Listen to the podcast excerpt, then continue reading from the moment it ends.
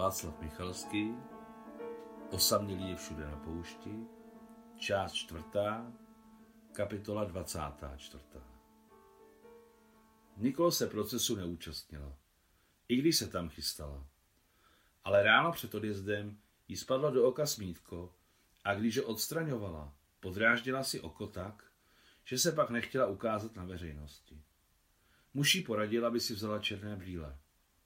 Hm, tak budeš jako soudce ve starověké Číně a ti vždycky soudili v černých brýlích. Posmíváš se mi? Rozplakala se zlostí Nikol a utekla do ložnice. Dokonce nedala guvernérovi polibek na cestu jako obyčejně.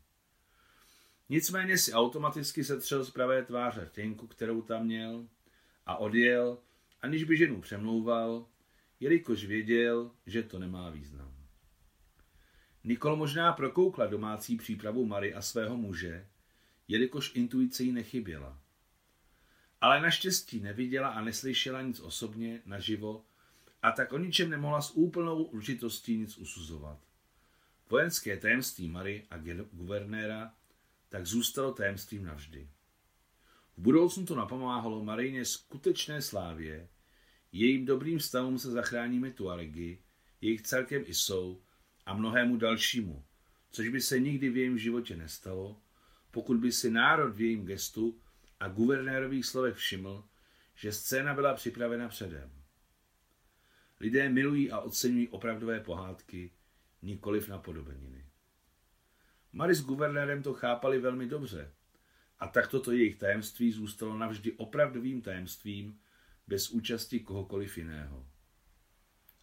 V podmínkách, které vznikly po soudu, zaplatil tuariský celek Isa bez reptání všechny náklady na zadržení a pobyt svých pěti členů kmene ve vojenské věznici a také všechny soudní výdaje.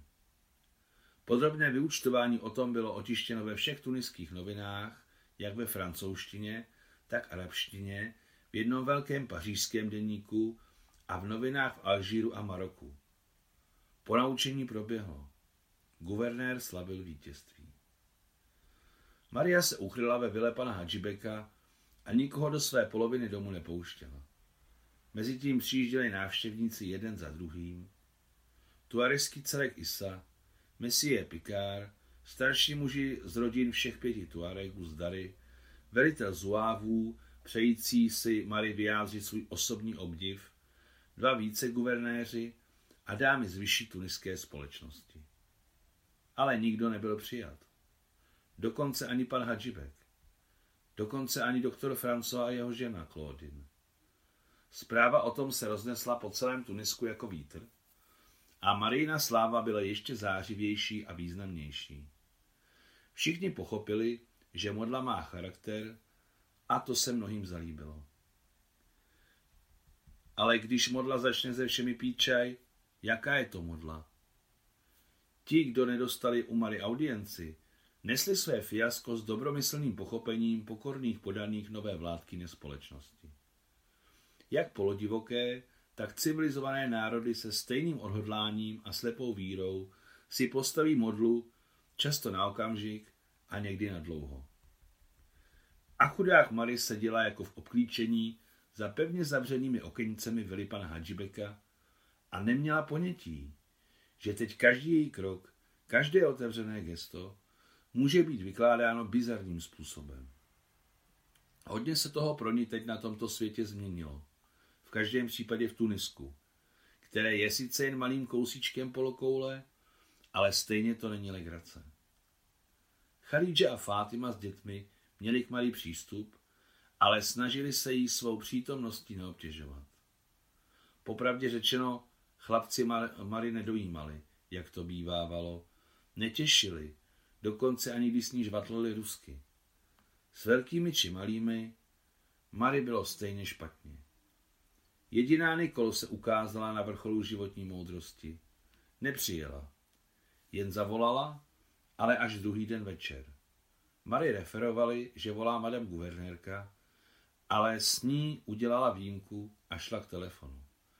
Promiň, šikluko, začala Nikol svou obvyklou rychlou řečí, ale vůbec tobě nezvládnu přijet.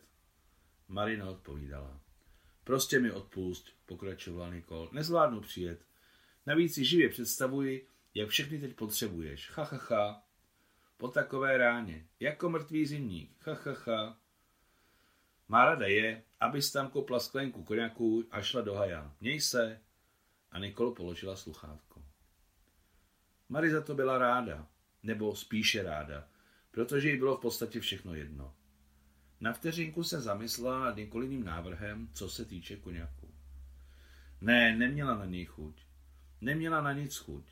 Ani ráno, ani večer, ani přes den, ani v noci, ani na lidi, ani na vítr, ani na slunce, na nic. To byla její nemoc, těžká apatie, která ji najednou zachvátila po soudu Stuaregy. Pamatuje si dokonce ten okamžik, kdy se na ní jakoby spustila clona mezi ní a ostatním světem. Khadija a Fatima ji vyvedli tajným vchodem ze dvora mešity. Jeden Adili nejen ukázal cestu ke svahu, na kterém nebyl dav, ale dokonce je úslužně doprovodil na osamělé místečko pod horou, kde stálo jejich auto. A jakmile se všichni usadili v autě a berberský řidič v červeném fezu vyvedl stroj na cestu, poznala Maria náhle pocit úplného ponížení, hluboké hostejnosti ke všemu na světě. V určité momenty se její duše samovolně oddělovala od těla a ona se na sebe mohla dívat zvenku jako na neznámou, úplně cizí ženu. Ten pocit byl hrozný. Bylo jí z něj uvnitř nesnesitelně chladno a chtělo se jí vyrvat se z auta od Chalíži a Fátimy, které se na ní tiskly z obou stran. Vyrvat se a utíkat rovnou za nosem. Utíká před sebou samou. Jako se duše dívají z výšky na tělo, jež pohodili. Vzpálají v mysli Čutčevova věta. V celém jejím životě ruská literatura, ruská píseň a ruská hudba hrály tak velkou roli, že bez přehánění byla jak části jejího života, tak jí samé, byly části její osobnosti. Její duše prorostla strunami ohromné celonárodní duše, složené úsilím stovek bohem vybraných hudebníků, básníků, spisovatelů a zpěváků, jak speciálně připravených na své povolání, tak i amatérů. Auto plavně klouzalo po úzké silnici. V souvislosti s průběhem soudu nad Tuaregy byla cesta, po které to bylo nejblíže do vily pana Hadžibeka, zaplněna jásajícím národem a tak bylo potřeba udělat objížďku v délce 15 kilometrů. Mary náhle usnula. Zahřála se mezi svými arabskými sestřičkami a usnula.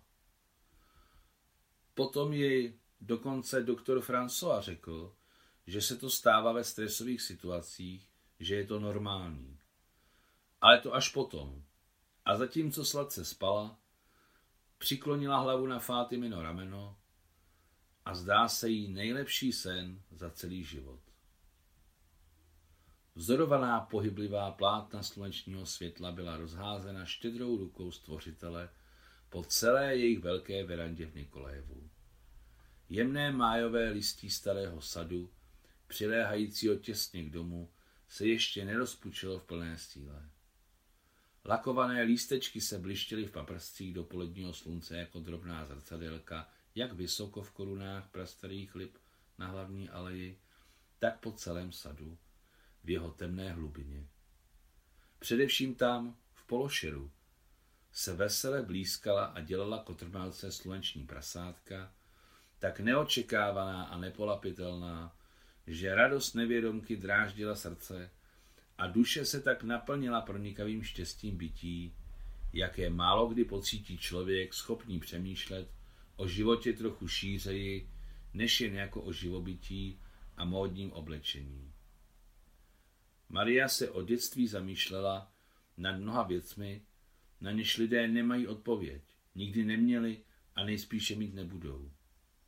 Ze sadu to vonilo kůrou stromů, prosychajících pod teplým větříkem mladou trávou a zemí skypřenou na záhonech pod jednoletými kytkami. Dům vonil starým okenním tmelem, od rána všude kromě dětských pokojů vyndali druhé rámy, teplým oblečením a obuví, které se ještě na léto neschovaly z předsíně a vzduchem temných zimních dní, které jí vyvětrával pomalu, jako by byl slisovaný. Poprvé v novém roce, v novém jaru toho starého života, si sedla na verandě k pití čaje, jako obvykle celá rodina.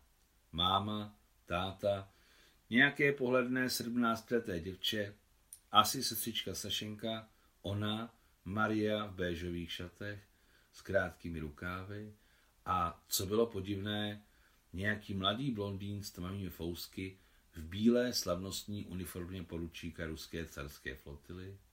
A co bylo ještě podivnější, seděli mu na klíně stejně plavovlasí jako on, chlapeček a dívka stáří dva a tři roky. Něžně je hladil po hlavičkách a mluvil krásným, trošku chraplovým hlasem. Jste moji miláčci, že posloucháte mámu.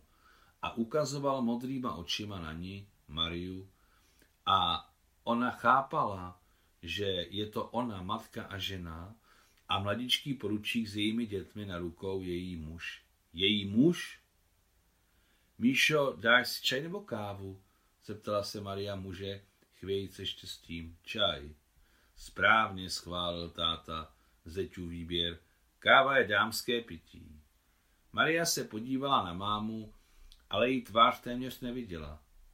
Chtěla se vyptat mámy na Rusko, na to, jak se Sašenkou žijí, na to, jak se šťastně našel táta.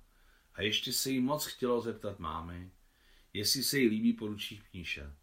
Zdálo se, jako by se ona, Maria, s Michaelem a svými malými dětmi po mnoha letech vrátili do nepoškozeného rodného domu. Nahodně se chtěla mámi zeptat, ale z neznámého důvodu najednou řekla, mami, a ty si skutečně myslíš, že historie je názor vítězů? Ano, Ceruško, ano, Marusio, bohužel ano. Přešti si naše noviny a podívej se na náš život. Snad i k vám se něco dostane. Ne, mami, nic se k nám nedostane. I když nějaké zvěsti jsou, ale je to hrůza, jsou to nepravděpodobné fámy. Bože, ti jsou hezcí jako andílci. S dojetím přemýšlela Maria. Bože, čím jsem si takové štěstí zasloužila? Slzy dojetí se jí vylily po tvářích. A náhle uslyšela arabsky. Podívej, ona pláče, nebuď jí. Zkusíme ji přenést do domu. Z posledních slov Maria pochopila, že to mezi sebou mluví Fátima s Chadíčou. Ne, ne, není potřeba mě nosit, dojdu sama, řekla zřetelně Maria, otevírajíc oči. Probudila se, ale sen měla stále před očima jako živý, i když stoupala po kamenných schodech vily, i když ji Fátima vedla do domu, i když nakonec vešla do svého velkého pokoje a lehla si na tvrdou pohovku. Mohu jít? Zeptala se Fátima. Nic nepotřebuješ? Jdi, slabě odpověděla Maria. Nic nepotřebuji. Skutečně nyní nic od svého nejbližšího okolí nepotřebovala, jen si udržet ve vnitřním pohledu nejlepší a nejšťastnější okamžik v jejím životě. Ale ten vyklouzl a v srdci zůstala prázdnota a touha být sama. Tak se táhl den za dnem a noc za nocí. Nechtěla si užívat v paprscích celonárodní popularity. Nedělalo jí to dobře.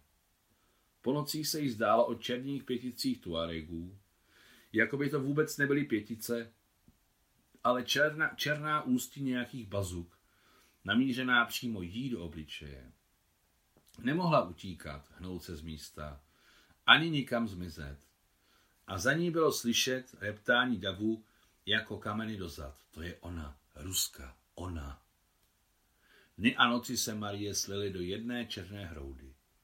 Cítila se divně, jako by ne Tuaregové, ale ona pobývala v pohraničním pásmu s oním světem. Číst se jí nechtělo, přemýšlet se jí nechtělo a vzpomínat se jí nechtělo. Nemohla si vybavit ani tvář matky. A když pochopila, co se s ní děje, sedla a začala psát dopis. Konec 24. kapitoly.